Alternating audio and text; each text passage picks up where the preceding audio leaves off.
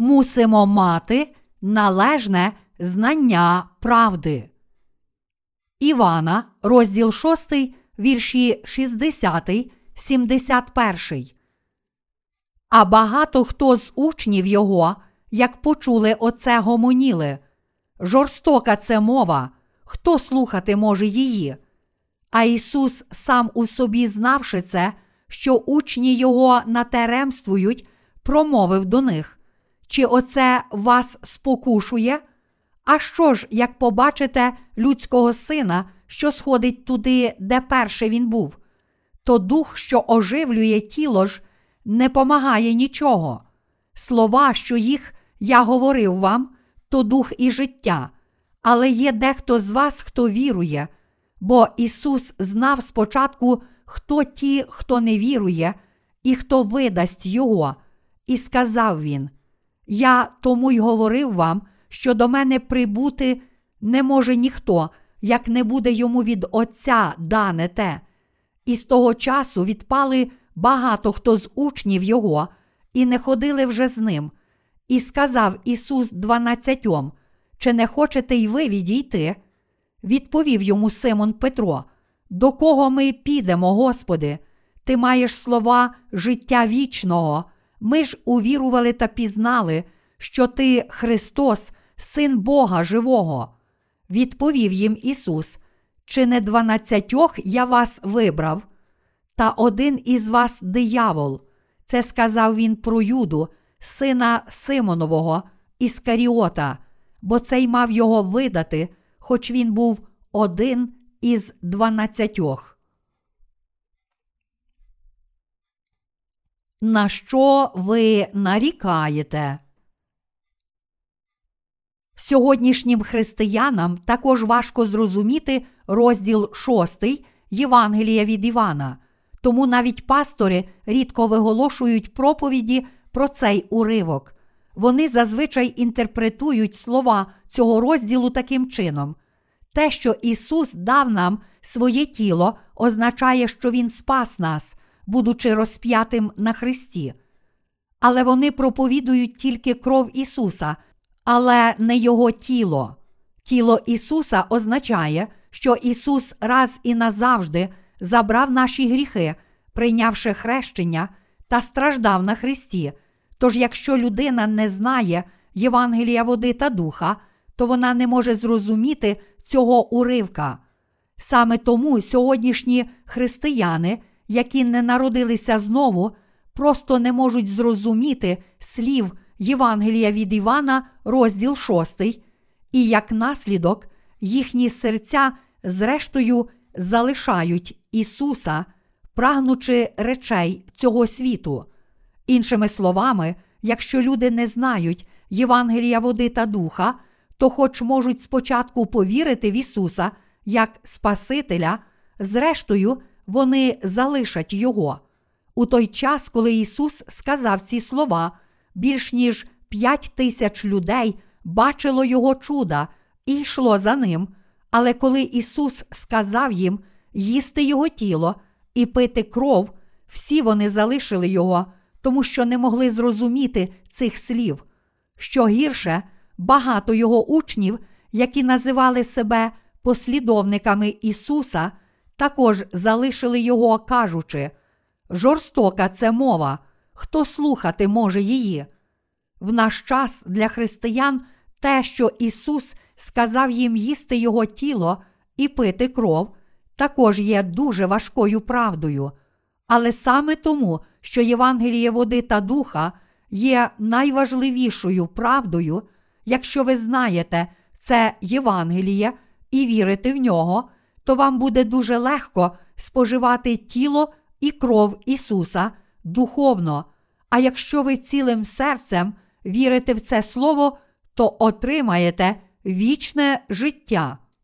Сам Ісус знав, що його учні обурювалися з приводу Його слів, і тому сказав їм: Чи оце вас спокушує? А що ж, як побачите людського сина, що сходить туди, де перше він був? Іншими словами, наш Господь сказав: чи це бентежить вас? Ви прагнете йти за мною, але чи зараз ви вже не можете залишатися зі мною і хочете залишити мене лише через те, що я сказав? Тоді Господь ще зрозуміліше сказав, що Він сам є хлібом, який зійшов з неба, кажучи їм: Я той хліб, що з неба зійшов. Але що ж ви зробите, коли побачите, як я вознесуся назад на небо? Чи тоді ви повірите в мене? Кажу вам, що я прийшов з неба, то чи ж ви перестанете обурюватися і повірите в мене, коли побачите, як я знову вознесуся на небо? Господь є хлібом, який зійшов із неба. Він нагодував нас цим хлібом життя, а потім вознісся на небо і тепер сидить по правиці престолу Бога Отця та знову повернеться на цю землю, щоб забрати нас. Подібно як у той час люди не могли зрозуміти того, що сказав Ісус, так само сьогоднішні християни не знають Євангелія правди, і тому дуже мало справді розуміє, що Господь мав на увазі, коли Він сказав нам їсти Його тіло. Що гірше, дуже мало справді хоче зрозуміти це. Іншими словами, багато християн не розуміє, що каже Біблія, тому що для них віра в Ісуса є лише релігією. Якщо ми віримо в Слово святого Письма, навіть не розуміючи Його, то це може означати тільки те, що ми не віримо в Ісуса належним чином, а натомість маємо власне уявлення про нього і віримо в Ісуса на основі цього уявлення. Господь сказав: то дух, що оживлює, тіло ж не помагає нічого. Слова, що їх я говорив вам, то дух і життя. Івана, розділ 6, вірш 63. Тут він пояснює, що лише дух дає життя. Іншими словами, ось що він сказав: ви мусите цілим серцем вірити в те, що Бог зробив для вас. Ви не повинні вірити в мене лише для того, щоб отримати великі вигоди для власної плоті. Слова, які я зараз кажу вам, це життя. Я змив ваші гріхи і дав вам вічне життя, а останнього дня я поверну до життя також і ваші тіла. Якщо ви отримаєте нове життя завдяки вірі, то ваше тіло також повернеться до життя.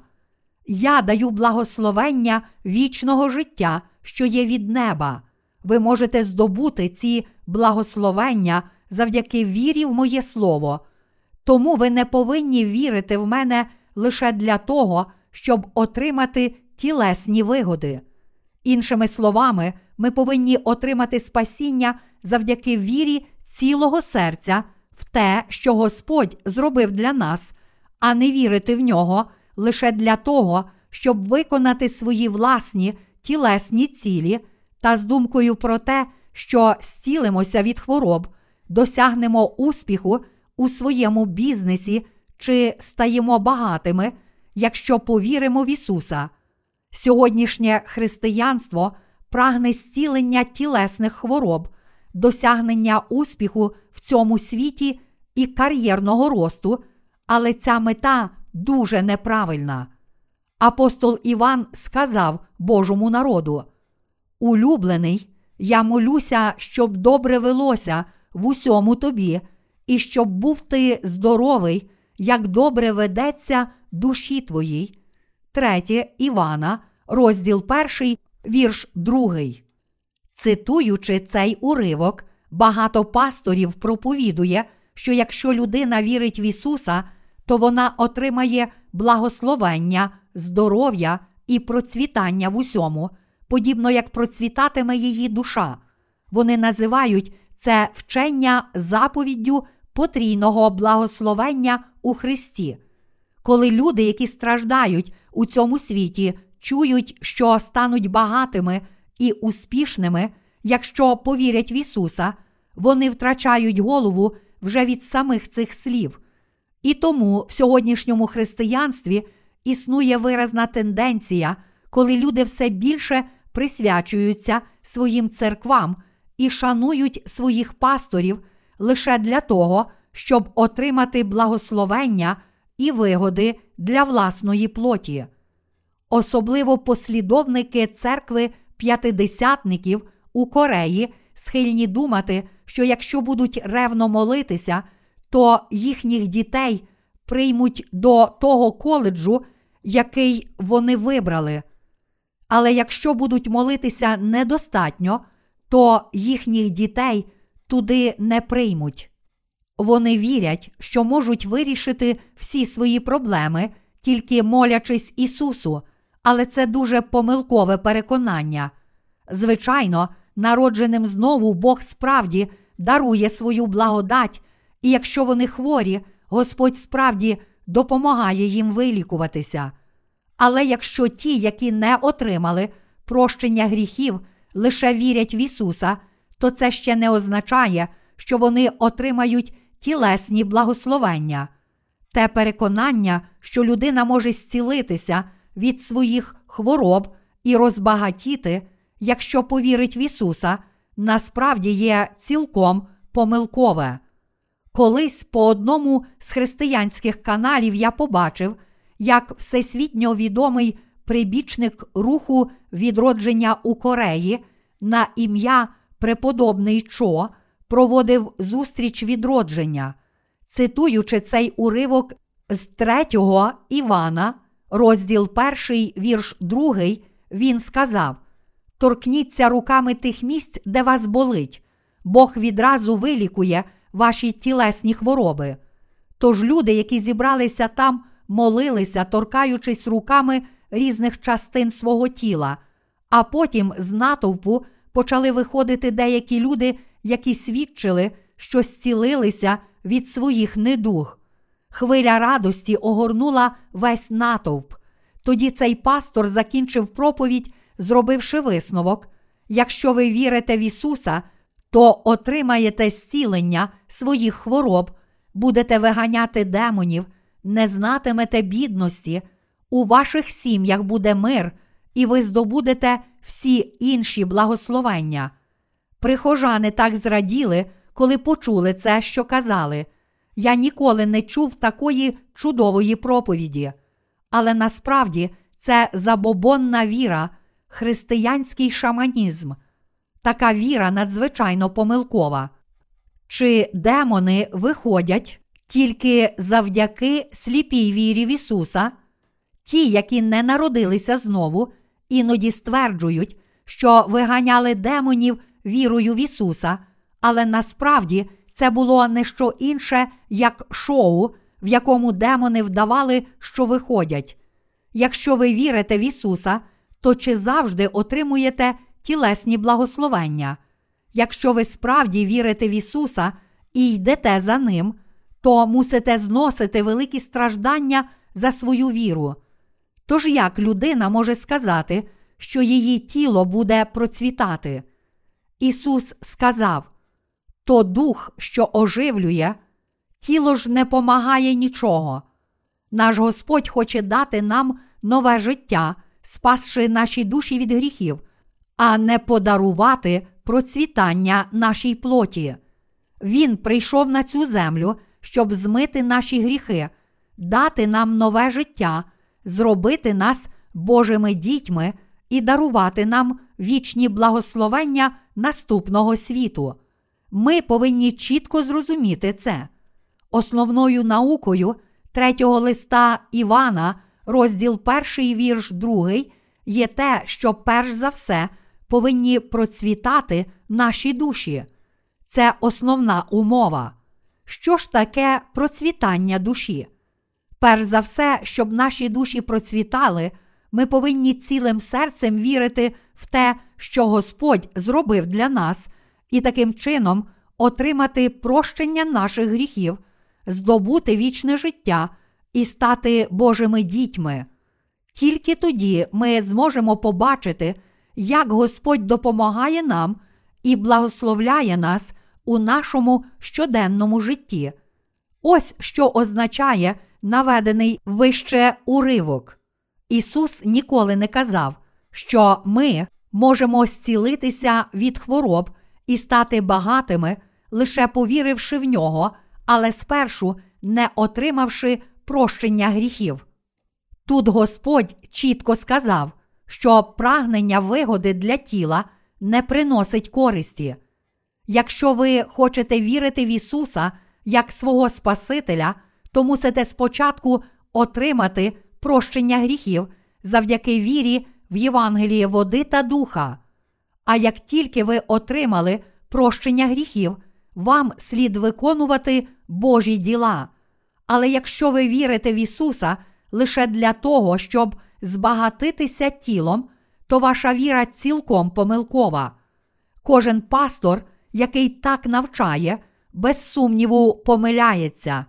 Безліч християн, обмануті фальшивими пасторами, продають свій дім та віддають гроші своїм церквам, думаючи, що, пожертвувавши один дім, отримають два нові. Вони навіть беруть позики, щоб сплатити десятину, думаючи, що отримають значно більше благословення, якщо принесуть більшу десятину. Вони думають, мій дохід складає тисячу доларів, тож я мушу пожертвувати 100 доларів на десятину, але насправді я пожертвував тисячу доларів. Тож я переконаний, що Бог винагородить мене за це і дасть мені 10 тисяч доларів. Якщо ви вірите в Ісуса на основі таких розрахунків, то насправді вас духовно обманюють. Але, на жаль, такою брехнею безліч пасторів виманює гроші у своїх прихожан. Мати таку віру це не що інше, як вірити в християнство лише як в одну із багатьох релігій світу. Звичайно, якщо потрібно, народжені знову можуть пожертвувати Богу навіть все своє майно. Наші співробітники справді живуть таким життям. Щоб служити Євангелію, вони витрачають лише приблизно десяту частину своїх важко зароблених грошей на те, чого справді потребують, і жертвують решту 90% свого доходу для проповідування Євангелія. Але вони роблять це не для того, щоб отримати більші матеріальні благословення, більше жертвуючи Богу.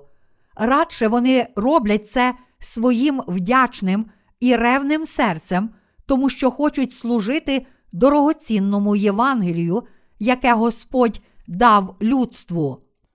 Християни, які не народилися знову, також присвячуються своїм церквам, але мають на меті задовольнити власні тілесні пожадання. Так не слід робити. Наприклад, багато з них думає, що якщо будуть жити життям віри і, зрештою, стануть старішинами, то Бог обов'язково благословить їх. Але це не що інше, як обман. Та вони думають, що Бог поблагословить їх і зробить їх багатими, якщо вони стануть старішинами, і тому намагаються будь-що обійняти посаду старішини, присвятитися своїм церквам і бути цілком відданими своїм пасторам. Вони роблять це саме тому, що повірили в неправду фальшивого вчення цих пасторів. Тому, відвідавши в'язницю, ви будете справді вражені, коли побачите, що досить багато в'язнів колись було старішинами або пасторами у світських церквах. Чому так сталося? Тому що вони так прагнули служити своїм церквам, що обманювали людей, збираючи гроші на церкву. Ті пастори, які насправді не народилися знову, призначають сильних і багатих цього світу на високі посади у своїх церквах. Якщо ці люди відвідують їхню церкву, то невдовзі вони призначають їх старішинами. У такий спосіб вони обманюють решту прихожан, і ті думають, зараз бізнес цього чоловіка процвітає, тому що він став старішиною. Я також мушу стати старішиною. Але ви також мусите пам'ятати, що багато християн, потрапивши у пастку такого обману, не тільки стають старішинами, але й, зрештою, розоряються і навіть потрапляють у в'язницю. Наш Господь сказав: тіло не допомагає ні в чому. Це слово є правдою. Тіло справді не приносить користі. Якщо Бог дійсно дає вам матеріальні речі після того, як ви народилися знову, то метою всього цього є виконання духовних діл Божих. Чи ви думаєте, що Він вислухає ваші молитви, навіть якщо у своїх тілесних пожаданнях ви молитеся про щось, що не має нічого спільного з Божими ділами? Ні, зовсім ні. Всі ті, які вірять у це і проповідують це, є справді нерозумні. Господь є хлібом, який зійшов із неба. Він є єдиним сином Бога Отця. Він правдивий Бог, який на початку створив цей світ. Тож Він знає все. То хіба наш Господь не знав, що Юда зрадить його? Звичайно, знав. У Євангелії від Івана, розділ 6, вірш 64, написано. Але є дехто з вас, хто не вірує, бо Ісус знав спочатку, хто ті, хто не вірує, і хто видасть Його.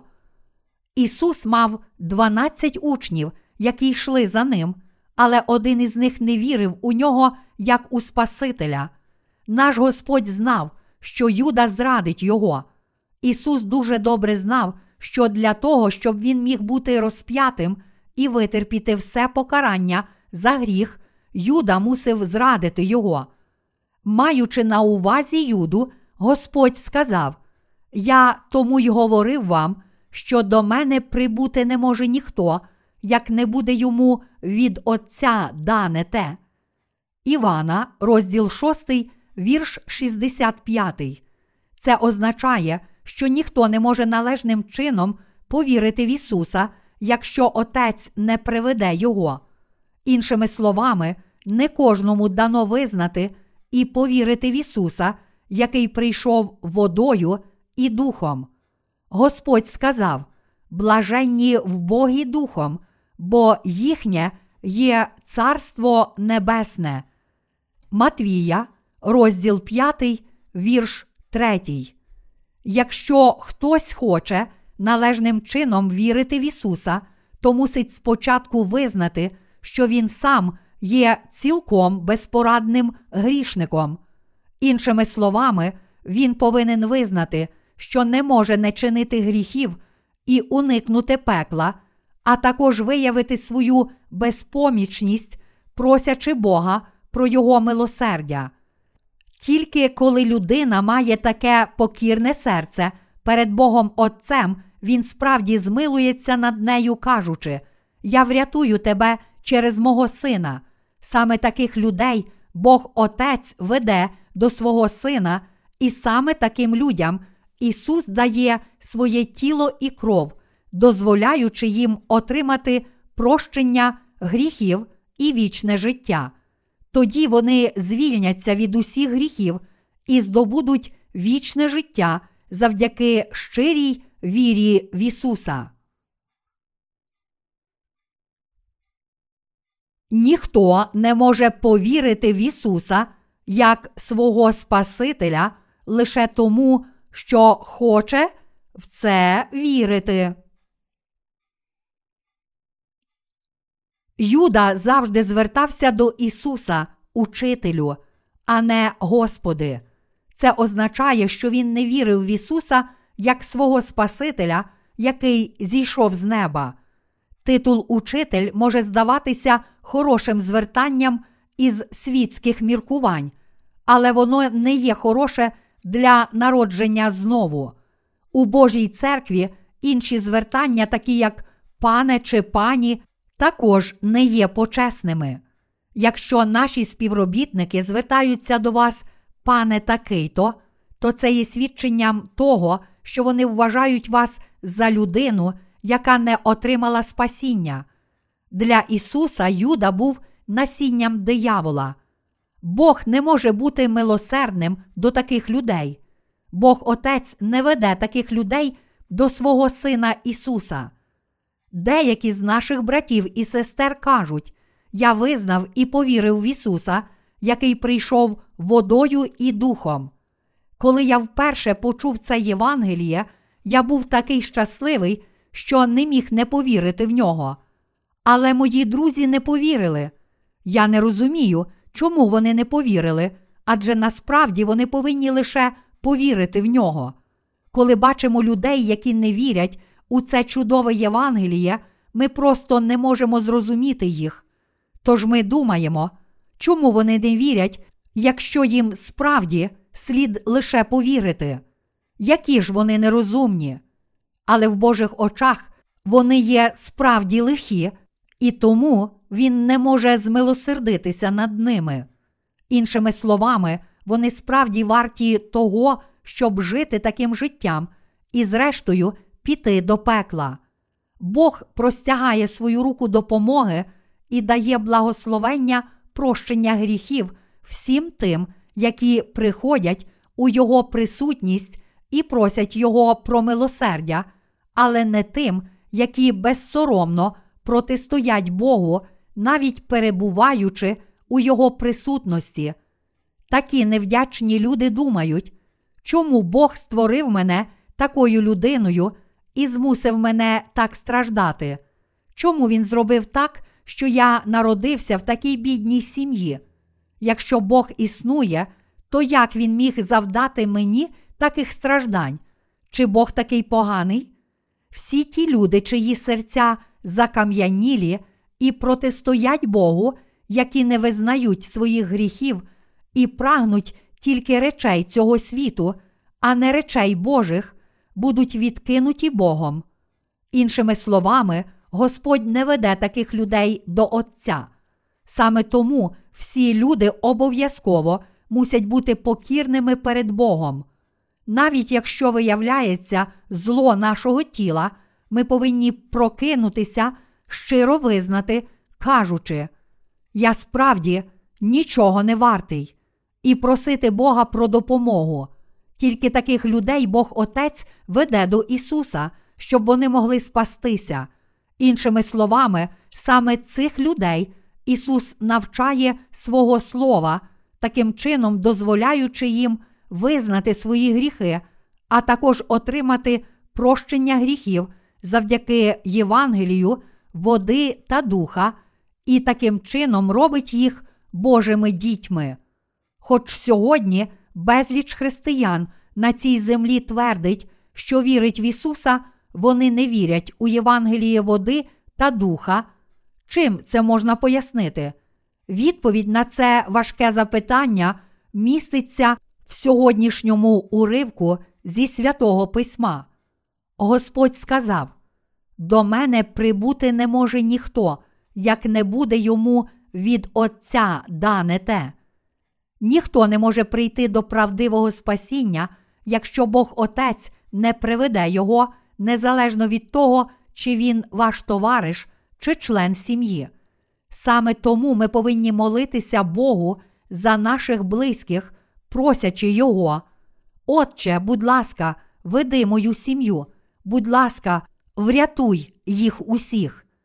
Зі свого боку, вони також повинні упокорити свої серця і просити Бога про допомогу, кажучи: Боже, будь ласка, врятуй мене, тому що я злий чоловік. Інакше вони ніколи не повірять в Ісуса, як би часто не слухали нас, коли ми пояснюємо, як Він прийшов водою і духом. Навпаки, їхні серця лише зачерствіють, і вони скажуть: Я не хочу більше бачити тебе, якщо ти будеш і надалі розповідати мені про те саме. Хоч Євангеліє води та духа є дійсною правдою, дуже багато християн вперто відмовляються повірити в нього. Але, незважаючи на це, я знову і знову проповідую це Євангеліє води та духа тисячі і десятки тисяч разів. Ці християни також повинні одягнутися в Боже милосердя. Ми повинні молитися за них, щоб Бог змилосердився над ними. Ми повинні молитися, Господи, будь ласка, май милосердя до цих душ і врятуй їх. Адже вони можуть спастися тільки якщо Бог Отець змилосердиться над ними. Але якщо, навіть знаючи все це, їхні душі залишаються надто черствими, щоб бути вартими Божого милосердя, то вони, зрештою, будуть вкинуті до пекла. Як може Бог Отець спасти таких людей, якщо вони продовжують протистояти йому, хоч Він хоче подарувати їм своє серце? Він мусить вкинути їх усіх до пекла. Хоч в сьогоднішньому уривку зі святого письма ми бачимо, що більше ніж п'ять тисяч людей йшло за Ісусом, коли Господь сказав їм: До мене прибути не може ніхто, як не буде йому від Отця дане те. Більшість із них просто покинула його. Весь той натовп йшов за ним, кажучи: Ісусе, мій Господи! Але майже всі ті люди відійшли, як морські хвилі під час відпливу. Натовп був такий великий, що лише чоловіків у ньому було більше, ніж п'ять тисяч, і всі ці люди йшли за Ісусом та казали йому: Учителю, ти наш цар і наша надія, але всі вони відійшли. Тому в Євангелії від Івана, розділ 6, вірш 66 написано: І з того часу відпали багато хто з учнів його і не ходили вже з ним. Іншими словами, коли Господь сказав: Я даю вам моє тіло і кров, їжте моє тіло і пийте мою кров, тоді ви здобудете вічне життя і отримаєте прощення гріхів. Багато з його послідовників не могло цього зрозуміти, і тому вони почали противитися йому та відійшли, кажучи між собою. Нам важко це зрозуміти. Він вже не дає нам хліба, але лише каже, що тіло не допомагає ні в чому. Нам більше не варто йти за ним. Напевно, він не той, за кого я його вважав. Біблія каже нам, що багато з учнів Ісуса відійшло і більше не йшло за ним. Тоді Господь запитав дванадцятьох учнів, чи ви також хочете піти? Схоже на те, що весь той натовп з більш ніж п'ятьма тисячами людей відійшов, і залишилося тільки дванадцять учнів Ісуса. Тож Господь запитав їх, чи ви також хочете залишити мене? Тоді Симон Петро відповів йому: До кого ми підемо, Господи? Ти маєш слова життя вічного. Ми ж увірували та пізнали, що ти Христос, Син Бога Живого.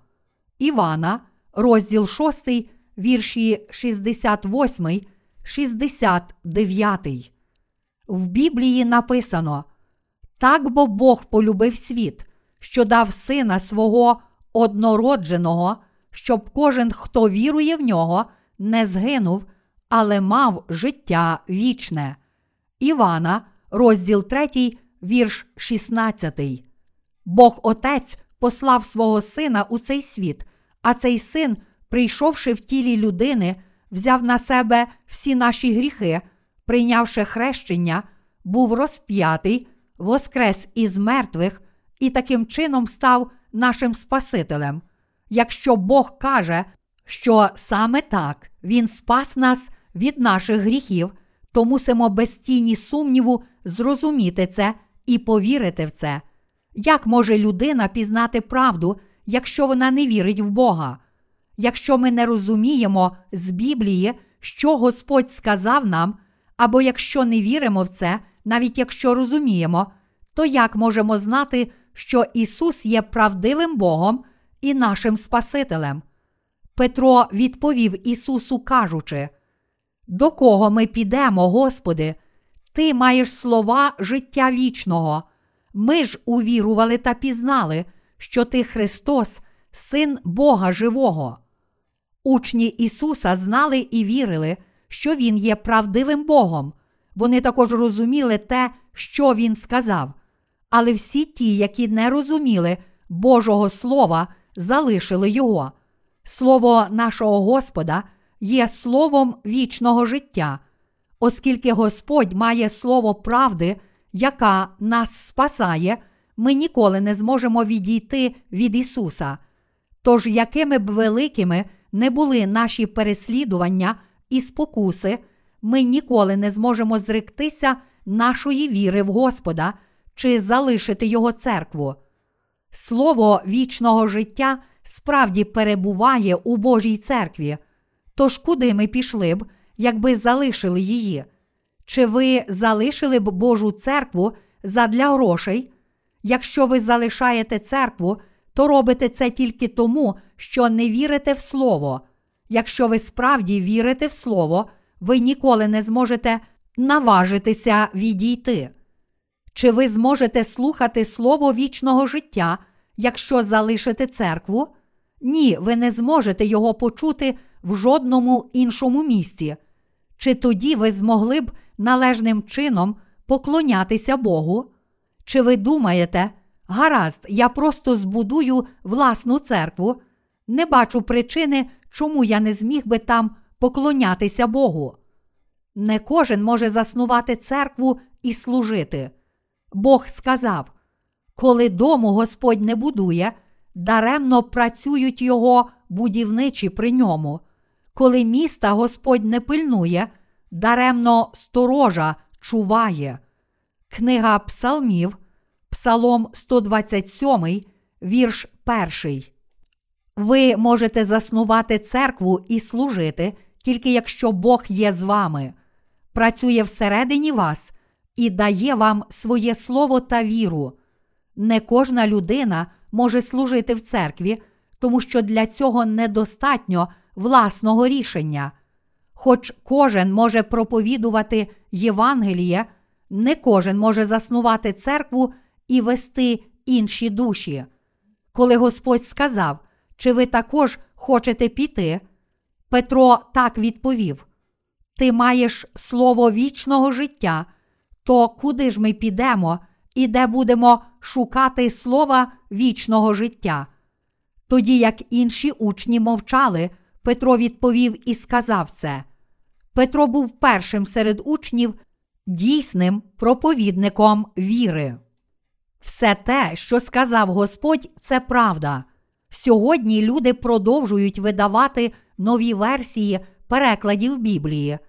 Кожне нове видання Біблії приносить дуже багато грошей, і тому з цією метою вони продовжують видавати нові версії перекладів Біблії. Але чи вони змогли б зробити справді кращий переклад Біблії, ніж той, який ми маємо зараз, навіть якби прожили аж 5 тисяч років, весь цей час досліджуючи і перекладаючи святе письмо? У Кореї кажуть, що нерозумна людина завжди смілива. Тож ці люди такі нерозумні та необачні, що вони вперто стараються перекласти Біблію на основі власних думок, навіть не знаючи Євангелія правди, яка може дозволити їм справді народитися знову, але коли закінчують свій переклад, тоді в ньому знаходять дуже багато помилок. Навіть якщо ви вважаєте себе глибоко вченою людиною з бездоганними літераторськими навиками, як тільки спробуєте висловити свої переконання на папері, напевно, не зможете написати більше, ніж декілька сторінок. Можливо, саме тому ми поважаємо письменників романістів. Ми поважаємо їх, тому що, хоч їхні розповіді вигадані, насправді дуже важко так глибоко дослідити різні ситуації і людські стосунки, відобразити їх і описати у книзі. Але людські здібності це ніщо у порівнянні з царством Божого Духа. Тому ми повинні упокорити свої серця перед Богом і уважно слухати, що Він каже нам через своє Слово. Бог має слово вічного життя. Саме тому ми слухаємо Його Слово, розуміємо і віримо в нього. Наш Господь є хлібом, який зійшов з неба. Він є той, хто, вознісшись до неба, колись повернеться на цю землю. В день, коли повернеться Господь, настане кінець історії цієї планети. Коли усюди спалахне війна і голод, ви повинні зрозуміти, що цей день вже близько. Коли Господь повернеться на цю землю, Він поверне наші тіла назад до життя. Ось слово правди. Саме Ісус сказав: По правді ж кажу вам, доки небо і земля не минеться, ані йота єдина, ані жаден значок із закону не минеться, аж поки не збудеться все. Матвія, розділ 5, вірш 18. Спасіння, яке наш Господь приніс нам з вами, Євангелієм води та духа, завжди залишається дійсним. Воно залишається дійсним, навіть коли ми перебуватимемо в Небесному Царстві. Я вдячний Богу за те, що Він дав нам своє слово вічного життя.